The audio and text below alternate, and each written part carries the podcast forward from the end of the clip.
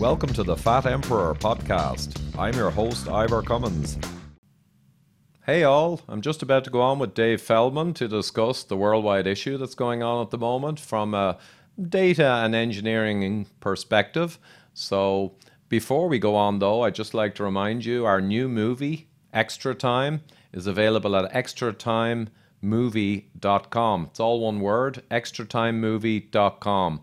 And we scanned a lot of Irish sports heroes, and some of them become heroes for a second time, get massive calcium scores, huge disease that was completely unrecognized before they were scanned. And we follow some who intervene with some really smart root cause fixes to stop and reverse heart disease. So it's a great movie from Donald O'Neill of Serial Killers, ExtraTimeMovie.com, $3.99 to stream. So you really help us and support us if you can grab that movie, enjoy it, and share it widely as possible to help others. So thanks, and now we'll talk to Dave. So Ivor, it's been a week since we last chatted, and certainly a lot of developments. The one that I've been clamoring for this entire time is I've been wanting testing, particularly serology. I've really wanted to get a lot more tests for antibodies, and the one that's been kind of in the forefront for a while that hasn't been as encouraging has been Iceland. Iceland's, it's not been a true random sample, but of those people who volunteered, they really have a very tiny amount that have actually proven to have been infected by SARS-CoV-2. And that said, there's now been a few others that have come out, and granted, again, not a lot of random sampling for a couple of these that look somewhat encouraging. One was with pregnant women. Let me actually see if I can pop over to it. Oh, I have them all. Yeah, here on a slide. Yeah, I've gathered kind of not all, but most, because absolutely like yourself, I know that this is crucial. So let's pull up your slide. So is that sharing? Yeah, that's great. Okay, let's go down now to those slides. So here's a view, if you will, of high corona prevalence in populations. And roughly what I've seen so far, it's not exhaustive, is 15% in a German town. The Telegraph was quoting 38% in 9 Italian regions. Sounds very high. Boston, just finding a lot more cases, around 20 or 30 times what the data was suggesting in Boston, from assessing sewage and finding the virus in sewage. I don't know their calculations, but they were flagging that. There's the one you mentioned, 15% of random women in New York going in to deliver were positive. I think that was the end of March. Don't know that I would say random per se. Like it's. Admit for delivery. It's just real quick so that the critics aren't jumping on this right away. Technically, there really hasn't been a true randomized serology test until just now, I think this morning. I haven't fully been able to look at it, but I think that there's now one underway in the Netherlands, I believe. And that's really just a hot off the presses one. So a lot of these have been either convenient sampling, such as, for example, the 15% of women testing positive. These were women who were admitted to delivery at two particular hospitals, I believe, and it was physicians that were writing it. Now, that said, I do believe it's a complete sample, so it's categorically every pregnant female that came in, not just, for example, ones that seem symptomatic or something along those lines. So just to emphasize that real quick, because I'm sure we'll get comments on it. Oh yeah, for sure. And that's fair enough. But again, these are just indicators, if you will. So they're not some kind of hard finished data. They're indicators. But the other one that's fascinating me because, and I'll probably phrase it first. So we've got an R0 virus that's been acknowledged by everyone to be highly communicable, much more than the standard flu that's 1.3. They're saying it's 3.0. Recent papers out of the East are saying maybe it's actually 5.4. So it's highly communicable. No one would question that. And we know the first cases were in America in mid-January approximately, and in UK as well, and certainly Italy might have been December. Who knows? But we had 2.5 months of unrestrained spread of something way more transmissible than the flu. So that's why I struggle with any figures and, you know, by the logic that are saying, oh, we're only 0.8% of the population, because it just makes no sense. But listen, I'm open to someone explaining, but it makes no sense. But the interesting thing is actually the next slide. And here you can call it a validation of what I just said in a sense. So there's 92 residents in a San Francisco homeless shelter that have full-blown virus-present active COVID. I think it's 30% approx. That's not even an antibody. Now, I know it's a homeless shelter, but this is end of March as well, right?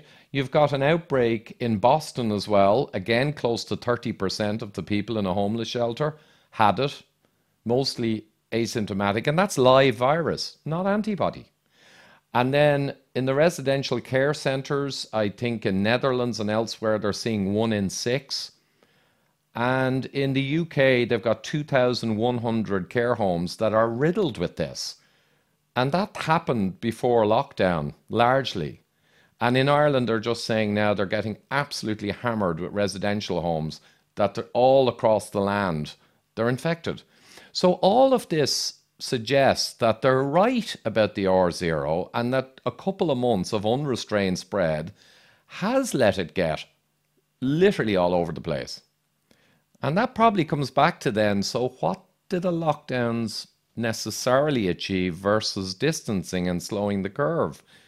If it turns out from this kind of stuff and from logic that it's kind of on average all over the place. I mean, it's a fair question, right? I'm skeptical that that's the way that you're describing it is the case. I do definitely think that it's highly infectious. I do think, as you just mentioned, and it's worth putting extra emphasis on what you just said, these aren't testing both the active viral load of those people that are there along with antibodies, as in we know they either currently have it or they have had it at some point in the past. No, you're saying it's a very large population that is actively dealing with that infection internally right now. And yes, it's right. And of course, it's also known beyond just the infectiousness of it, that there does seem to be a fairly long span of time for many people for which they're fighting this internally. Some somewhat asymptomatic, some with mild symptoms. One thing that I certainly hear a lot, and I hope people are aware of, is there's a kind of double hump effect that a lot of people are dealing with, where they get it, they have mild symptoms, they feel as if they're getting back out of it. And then unfortunately, a lot of times they get a second, more severe hump, if you will. It's almost as if it came back and made it harder. And that also, by the way, is why they're unsure of the degree of reinfection, because that can appear as though it's a reinfection. But regardless, because there's such a long residence time for many people, not everybody, but for many people, it's harder and harder to gauge what a safe amount of time is for which you can be sure that the infection has fully resolved itself and that you've been able to mount an appropriate immune response. So anyway, the roundabout big reason I wanted to emphasize that is because I think the point that you're making, Ivor, which I'm not completely in agreement with as far as what the lockdown has done is in mitigation, but I am in agreement with in that the infectiousness is so incredibly intense, it does make you sort of wonder just how much we really can clamp down on the spread of this and to what degree, and for that matter, really how far around the corner we are with those people who are the most at risk. And of course, the nursing homes are certainly the one place in which we'd be the most concerned, right? But it also further illustrates just how intensely important it is for us to have that antibody test widespread and available, because if we see certain places where we're like, oh, this place hasn't gotten it yet because we don't see it being widespread, it's possible that actually it had a period, an event, right? That may have taken place back in January or something like that. And there's been a lot of suspicion about that in several places in California. And again, until we actually have the testing to confirm this to be true or not, we don't know. Yeah, that's very true. So I think the antibody testing will answer a lot of questions. I am concerned that an antibody test may come out that's not very effective, because this is all brand new stuff, right? And then they'll undercount it. But listen, we'll wait and see when it comes out, and then we'll hopefully see within a few weeks how accurate it was. But even this data here just gives a feeling for people, along with the fact that everyone said and always said it's highly transmissible, much more than the normal flu. And we know we had months of unrestrained transmission. And we see kind of proof points like this with active virus in very high percentages in random places, albeit they're a little, related to homes. But the latest report out, I don't have a screenshot, but the latest report out from, I think, Chinese data, where they've gone in and tracked 400 people, ultra meticulous. They've said that only, I think, 1 in 380 was an outdoor transmission. They were massively indoor transmissions when they traced them. So, you know, it's why Iceland may not have provided as much effective data, is because if you've got a place for which there's not as much high population density, I mean, let's think about it. Compare Iceland to New York. Of course, New York has enormous population density and a lot of proximity of the population with each other. That's going to be extremely relevant to this larger question. Yeah. And when you circle back to the Sweden question, just showing now we've got Sweden, and okay, they love comparing it to Norway and Finland, but geographically and density, they're very different. And the best compare is Denmark, because Denmark is 5 million people, and a lot of Sweden population is in an area at the bottom of Sweden, connected to Denmark, with around at least 5 million in that quadrant. And that's where all the cases are and all the deaths coming from, is down in the Stockholm and the cities. So it's comparable to Denmark. And you can see here, yeah, Sweden 4 weeks ago didn't lock down at all. The people are being very good. They're distancing, but their cafes, bars are open. They're advising 70-year-olds to stay at home and stay away, but not forcing it. So it's a very soft form of lockdown. And Denmark did the hardcore full metal jacket.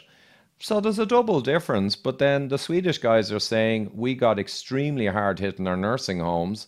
And I saw figures recently that 58% of their deaths are nursing home related. But in Denmark, I think it's sub 40. And even that difference is going to swing these graphs. So the jury's out, but I will show another thing as well. Oh, one last point. This is really important. I saw data out of, believe it or not, West Coast US data from February, where they had tracked cases when they were really trying to find out, you know, how it was spreading or what was going on. You know, it was real storming stuff. And the few case histories they had from initial symptoms or exposure through to death, and they were older people, were like around 4 weeks plus. So really a lockdown, it's only around 4 weeks later, maybe, that you're really going to see the curve shift, or 2, 3, 4 weeks, whatever, by not transmitting to new people. But when you look at these curves, I don't know, if you add a 4-week lag or a 3-week lag, you know, you begin to say, well, hold on a minute, are these explained by lockdown? And the only other positive thing I'll have to say on behalf of the Swedish people, because I have strong genetic links there, this is their critical care wards from an article out today. And as you can see, it looks like they've leveled off pretty good. You know, that's up to 13th of April. So I recognize for sure there's going to be some people who are going to be critical of the analysis. And I think I could represent for a moment what I think that they would say. Is the first is that they would want to look at Sweden as far as when it's reached a certain threshold of cases to suggest that, in fact, the virus came in. Could you go to the prior slide just real quick? Oh, yeah. The one that you had up from before. So, for example, a lot of these graphs, they start where, for example, there was 100 confirmed cases or something along those lines, which I think would probably end up adjusting this graph. Now, I'm not saying that I believe that that's the better or worse way, but I know that they would probably be commenting right away that then makes this graph look a lot different. It makes it look like the curvature going upwards is much more pronounced with Sweden if you start at that range, right? Well, the only The only thing, though, just to answer that really quickly on the fly, the article today actually, it attenuated the apparent differences when it was corrected for what you said. This is actually just raw. That's my understanding. Yeah.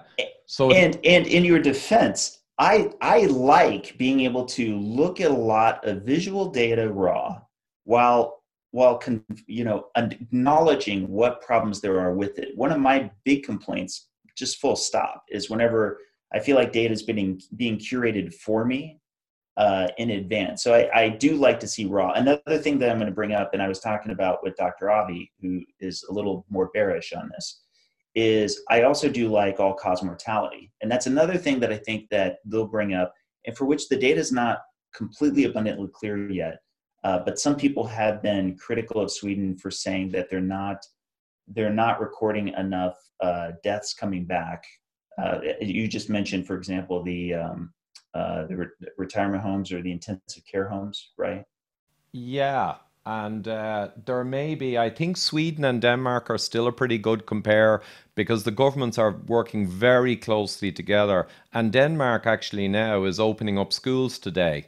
So Denmark are coming out of it, out of the lockdown.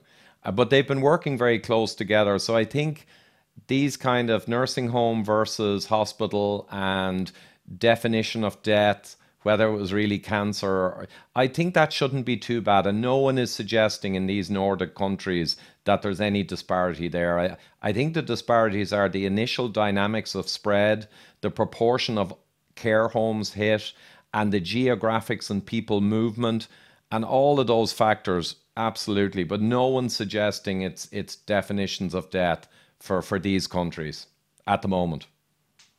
Right. And that's, I think that's what I'm kind of bringing forward as a metric I'm interested in without necessarily assigning to what degree it's COVID-19 is specifically the responsible party for it. Right. But yeah, if you look right now at New York, that's a good example of where certainly all-cause mortalities have increased, and it seems very suggestive that it is coronavirus. Now, that said, can we get that same kind of tally in these Scandinavian countries? I'd be very interested in that. And this isn't to say, and I can't emphasize this enough because it's hard to sort of straddle both sides of this.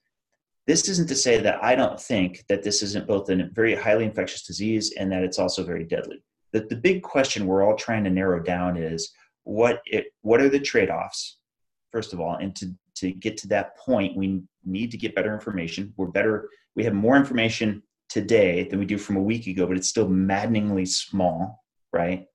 Mm-hmm. However, the information that we have today, particularly the slides that you were just showing from the last few days, the same studies that I was talking to you about off air beforehand, those are encouraging to me that at least my worst fears that there hasn't been as much spread and that the rate of those people who are now immune is not actually that small. In other words, compared to existing cases that we know for sure exist, that to me is encouraging.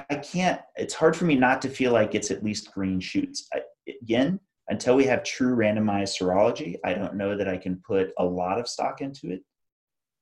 But as far as early indicators beyond Iceland, I don't know. I think there's a pretty decent chance that a lot of this spread is happening either mildly symptomatically or asymptomatically, and that there probably are a lot more people than we feared that have already gone through the cycle of this virus. And, you know, that's not to take away from the deadliness of this. That's not to say that this isn't still a big concern and that we shouldn't be taking extraordinary measures.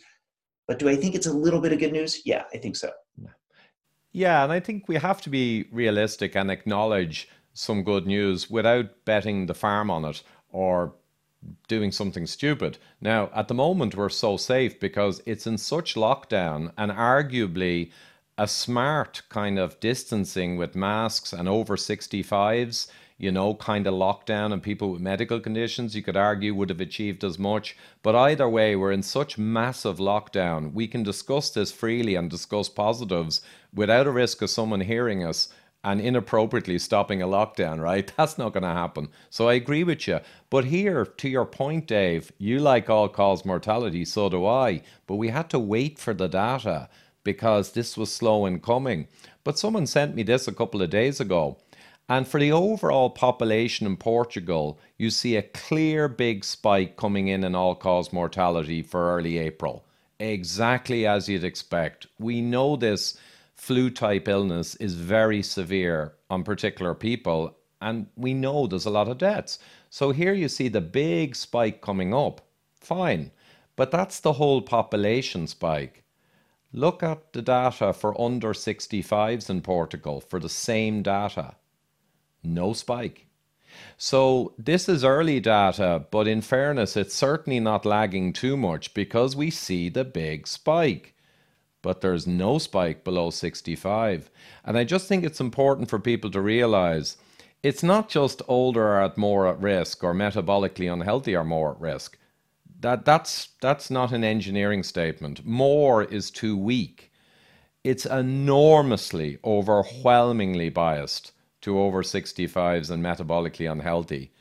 And I'm amazed that the media hardly mention that, even though ethically they should be making it so clear to people who's at risk, that we protect them.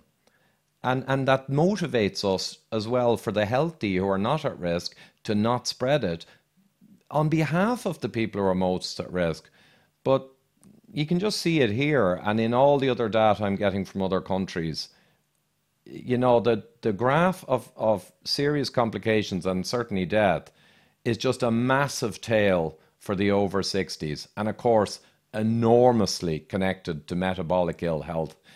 I'm not seeing that clarified to people. Are you seeing much of that? So I will make a qualifier. My qualifier is that I think that what you just said, I've seen plenty of evidence that compels me to agree on the mortality end of the spectrum. I'm not sure on the severity of the outcome. I've not seen as much that does an age stratification on just age only, not on, for example, metabolic syndrome and so forth, but just age only on severity of outcome where they survive.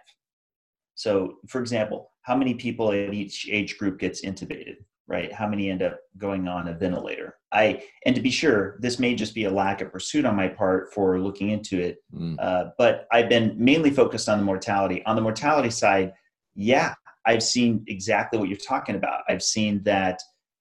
I mean, certainly I've reached out to my parents to emphasize that I'm not that worried about my sister, who's just 6 years older than I am. I am much more worried about my parents. And this isn't to say that I don't think that my sister could get severely ill from this disease. I just know that from an odds ratio, her getting ill and dying from this disease is certainly much lower than what I see in these populations you're talking about that are over 65, which definitely includes my parents and many people I know, right? It's very relevant. Yeah, for sure. And I have many relations who would not be healthy. They've had stents, hypertension and stuff. And of course, I've got all those people too. Some people on Twitter kind of say, oh, you're not thinking of the people. Of course I am. But I also want to focus on the data. Crisis management is focusing on the data and not getting too emotional about it so you can have clarity, in fairness. But my mother is 80 now, close enough. But to be honest, she's insulin sensitive. I've seen her bloods. Extremely healthy. I think her risk is lower than a 50-year-old diabetic in New York, basically. So, and I've kind of informed her that. There's no definites, but this has come up with Dr. Steve Horvitz, with Dr. Paul Mason, with Dr. Ron Rosedale in the last few days. There's no question. You're much better off being in your 70s and metabolically healthy and leptin sensitive and insulin sensitive than you are in your 50s with a diabetic physiology. So, again, of course, this is too complex to have in the media. I understand that. I was more surprised they weren't even really talking about the numbers. But death really is the last word. And I know it's terrible to go through suffering, but once the hospital capacity is not exceeded or overwhelmed, generally people who don't die from COVID, they got their care, broadly speaking. So death, I think, to your point earlier, death is still really important. I mean, let's face it; it's the big thing. It's certainly a metric everybody's going to be paying very close attention to break down this cost-benefit analysis. You and I both know that, of course, when you really sit down with somebody and you really break it out, health span is of enormous relevance, right? Mm-hmm. So how long you remain healthy and enjoy life is certainly a very big deal. Many of us would like to just check out shortly after that span of time ends anyway. But I will say this, I am somewhat skeptical as to whether I would put it as, you know, age is the final word per se. Unfortunately, the data out of my country is going to be very instructive in that regard. Are we going to see a lot more people, you know, in their middle age that are going to be going down from this virus because we have such a huge prevalence of obesity and diabetes and, you know, many of the major markers of metabolic syndrome? If I had to bet, I think that that's probably going to be more likely the final word over age. It's just that age typically can come with that, especially in many of these countries that are not in as good a shape. This, by the way, is what gets brought up a lot of times with the Scandinavian countries, is comparing their population and their risk outcomes with the US is just kind of, it seems kind of silly. And as somebody who's sort of visited those countries, I can vouch for that. I love to go, for example, to Amsterdam, right? But the thing I notice, that my wife and I notice every time we walk around the streets, we're like, man, there's so many healthier people per capita relative to the US. It's so strikingly, and almost everybody's riding their bike. Like, that's a place that's entirely ruled by bikes. I live in Las Vegas. I basically never see bikes. I just see people driving their car a few blocks just to get to the store where they're going to buy bad food. And I do get worried about this sometimes. You know, that is a very important point to clarify. I mean, I'm kind of Eurocentric at the moment, not just because of my location, but it kind of takes some of that crazy American noise out of it. And it's a little more down to just average human physiology and distributions, etc. But I agree, in Stockholm, myself and my wife Eilish a few years ago just were stunned. We commented on it for a couple of days at the lack of obesity. It was quite stunning in a city. Incredible. So I think America's is going to have a much fatter tail of younger people being unfortunately impacted because of the massive metabolic disease. And I think the UK is in pretty bad shape as well. But Europe mainland, I agree, it's kind of a different story. And Ireland's not that bad. I mean, Ireland at the moment, consistently, median age of infection 46, median age of death in the 80s, you know. And you're going to see that all over Europe. The graph we just showed, and you'll also see the tail, even over 90s is a substantial proportion. Imagine that. Over 90s is a substantial chunk of the death figures. Who'd have thought? But yeah. But this is kind of just the problem. This is kind of the problem with the healthcare system in general, in that when you do the breakdown of the numbers, and this was long before coronavirus, 80% of our healthcare costs go into, you know, people's last 2 to 4 weeks of life, right? So a lot of times, the closer you are to the end, the more expense there usually is put forward towards that. You and I both known and have certainly speculated for some time that some number of people who will be dying earlier in this pandemic, you know, can potentially have been those people who might have been dying inside of the year. Again, that doesn't make it any better. And for that matter, it doesn't mean that that's entirely the course of the disease, that it's just going to take out the low-hanging fruit, if you want to put it that way. But the point is, we don't know what amount that changes the perspective of the ongoing progression. But it is relevant towards this larger calculus of being already not just old, but also having a compromised immune system, also already having a number of different underlying complications, and how much that's going to matter towards your ability to mount an immune response to the disease. I did want to share couple quick anecdotes that I thought were interesting. My wife has a lot of family who are in the healthcare system, particularly a couple nurses. One that's a nurse in Chicago, and reported some very interesting things. He feels that they were actually very well suited and well positioned to be able to take on coronavirus. They had done a lot of things to shift on capacity. There's apparently a lot of clinics that had been repurposed to allow for the overflow should it come. And interestingly enough, it wasn't clinics that were already operational with, say, like elective procedures. They were just clinics that were actually being unused and were space that might have been getting used for something else, but are now set. He actually feels pretty good in spite of Chicago being a fairly high density population area. As a counter story, there's another one who's in Houston. They're getting hit pretty hard, and it's not just a private hospital, it's a county hospital. So they have to work a lot more with those people who are under assistance and so forth. And what they're finding is that actually they're getting overwhelmed from, for example, right now they've let out smaller criminal offenders from the jails in order to, because they're concerned about the spread of the infection within the jails. The downside is a lot of these prisoners have nowhere to go.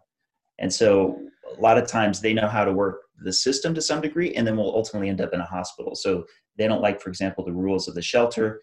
They know it sounds crazy that you would go to a hospital to ultimately have somewhere to stay and sleep, but that's a lot of times the case. And the irony is this adds to the capacity that they have to deal with in the ER. Another thing that's kind of ironic is that there's been a big surge in domestic violence in Houston, because now with more people being quarantined at home, particularly, you know, the state of Texas being very pro-gun and so forth, there is a lot more violence that, you know, involves abuse or gunshot wounds and so forth. It's a bit concerning. And unfortunately, as some of these patients come in unconscious, they have to fully PP up a personal protective gear, because usually what they're doing is on the intake, they're asking people if they have symptoms of COVID to determine whether or not they need to, you know, quarantine them into a special area and so forth. So again, both of these nurses are very much in support of the lockdown, and I should emphasize that. But it is kind of interesting to see a little bit more on the ground, a lot of the different logistics that you have to deal with above and beyond just trying to work with the capacity to deal with those people you know for sure are infected. There are some other consequences that can kind of come into play that, you know, my hope is that some of this will be relieved when we have a version following the lockdown that might still be somewhat more restrictive, but can account for some of these problems. Yeah, unintended consequences, no question. I was thinking about that weeks ago, that there's going to be a massive unintended consequences. And the problem is the politicians right now and the epidemiologists who've been taken out from under a stone in their universities, and actually they're getting some limelight. I think they're kind of appreciating that maybe, but they're not thinking about so much about those other things. I'm almost sure of it. All they're thinking about is, oh, people will die. We will save people. We will lock everything down. Fine and fair enough. But it's not proper crisis management, I think. I mean, we've got lockdown versus, let's say, what we talked about a couple of weeks ago. You've got an option where you put over 65s or under 65s maybe with metabolic problems or ill health, and you make sure they're safe.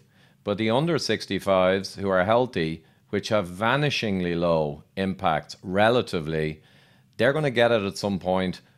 They get it, you don't overload the system. They're the kind of two options, and the masks and all you use with the second option. Who knows which is better? I think 2.5 months after unrestrained spread of a highly transmissible virus, if you're in that kind of country, there's not going to be a huge difference between lockdown and doing a really smart distancing with all the other measures and isolation of the older and the exposed. And the cost you mentioned, well, 30,000 sterling, which is like $40,000, has always been used as the value to save a quality adjusted life year. So for a healthy person, a life year, maybe you'd have 2 years for a person with very poor quality of life. But let's say $40,000 per life year saved. They're going to be probably 100 times that for the life year saved with this. I'm not saying that's wrong, but you know, their standard, which they used for years, and it's not callous, they got to They got to have some standard. It's going to be more like millions per life year saved, I would guess. But listen, we'll find out afterwards. Maybe many millions. We'll see. Yeah, and I myself, I'll say this more for the audience than for you, as you know, and as I've said to both Tucker and Avi, I'm more of an unknownist, if you can call it that, in that I just don't feel like we've gotten enough data that I could even propose a particular policy. I do feel as though the lockdown has bought us some time, and there are some things, for example, there's some things we've learned about the virus and how to treat it that have been of value. But could I say, oh, we for sure only could have learned that while we were under lockdown, as opposed to like a more restrictive outcome policy? I can't say that I know that for sure. But ironically, as with my cholesterol research, there does seem to be a lot of people, particularly in the comments, who do want to assign a hard position to me, in spite of, you know, my trying to really just explore this from every perspective with everybody who's a guest who comes on. So, and you know, just for a black humor, if it's funny, but it's also quite scary. I'm not scared easily, generally. The one thing that scares me, though, and I think we touched on it before, is anything that moves towards corporatization or freedoms being impinged upon. Anything that even hints at that is the only thing that makes me uneasy. I'm not worried about all the other stuff. And I must say, this has brought more authoritarian type kind of weevils out of the woodwork than I have seen in a long, long time. I mean, Twitter is incredible. You've probably seen examples where doctors, full MDs, who just simply said what Sweden are actually kind of doing. You know, the younger, healthy are not going to be impacted. They might as well kind of get it, and it will help with immunity. It won't be magic herd immunity, not the magic. Just they will be more robust when the second wave comes, and by not being affected as much will protect the older more. And this is all reasonable talk. And I believe a doctor has been reported to the medical board and to Twitter. Now, that's the scary stuff for me in a way. I mean, that's worrying to even see that going on. You know, as you know, I tend to be a fan of the free market of ideas. And I think that it's, to some degree, it's to the listener to judge for themselves how much something is a credible source or not. But to many other people, that might be considered very radical, and that they would favor more of a kind of a top-down, more authoritative standpoint. It's a kind of a broad concept that I shouldn't even need to bring up specific cases for to discuss in directness. But it is true that I do get concerned, you know, in general. Here's a good way to know if you're a true free speech advocate. Would you defend the right of somebody to speak who you fervently not only disagree with, but are disgusted by, who you cannot stand, right? And I don't like it when somebody goes, oh, well, I'm very much, you know, pro freedom of speech, so long as they just don't cover this topic or this topic or this topic and so forth. The issue is that you want to either determine if this is a principle that's important enough, or if you feel that it has limits. And then the obvious follow-up question is, if you do feel that there's limits, do you feel those limits are circumstantial? Do you feel like there certain times bring around those limits more, particularly when, you know, we're all facing something together? And that's, I guess, all I could really say about that. Yeah, and that's fair enough. And my view, I think it's even more important to allow free speech when we're all caught up in a mess where the data is not clear. It's actually when you really get tested as to your support for free speech. And I know, I just say there are exceptions. If someone is driving hate and clearly causing riots and racial minorities to be beaten or hurt, you know, the Nazism kind of extreme stuff. There are some limits to free speech, but the example I gave and many other like it in the last couple of weeks, wow, no way did they come within a billion miles of those exceptions. So it's truly kind of scary to see it happening. But listen, we'll see how the next couple of weeks go. The data gets clearer. Absolutely. Well, once again, it's been great checking in with you, Ivor. I'm sure I'll see you again next week. Absolutely, Dave. Good man. Thanks. Okay, guys, interesting data, and the jury is still out on a lot of the questions we discussed, as you can see. So just a final reminder that ExtraTimeMovie.com, our new movie on Irish sports stars, took a year and a bit to shoot, a lot of effort, and really happy with the result.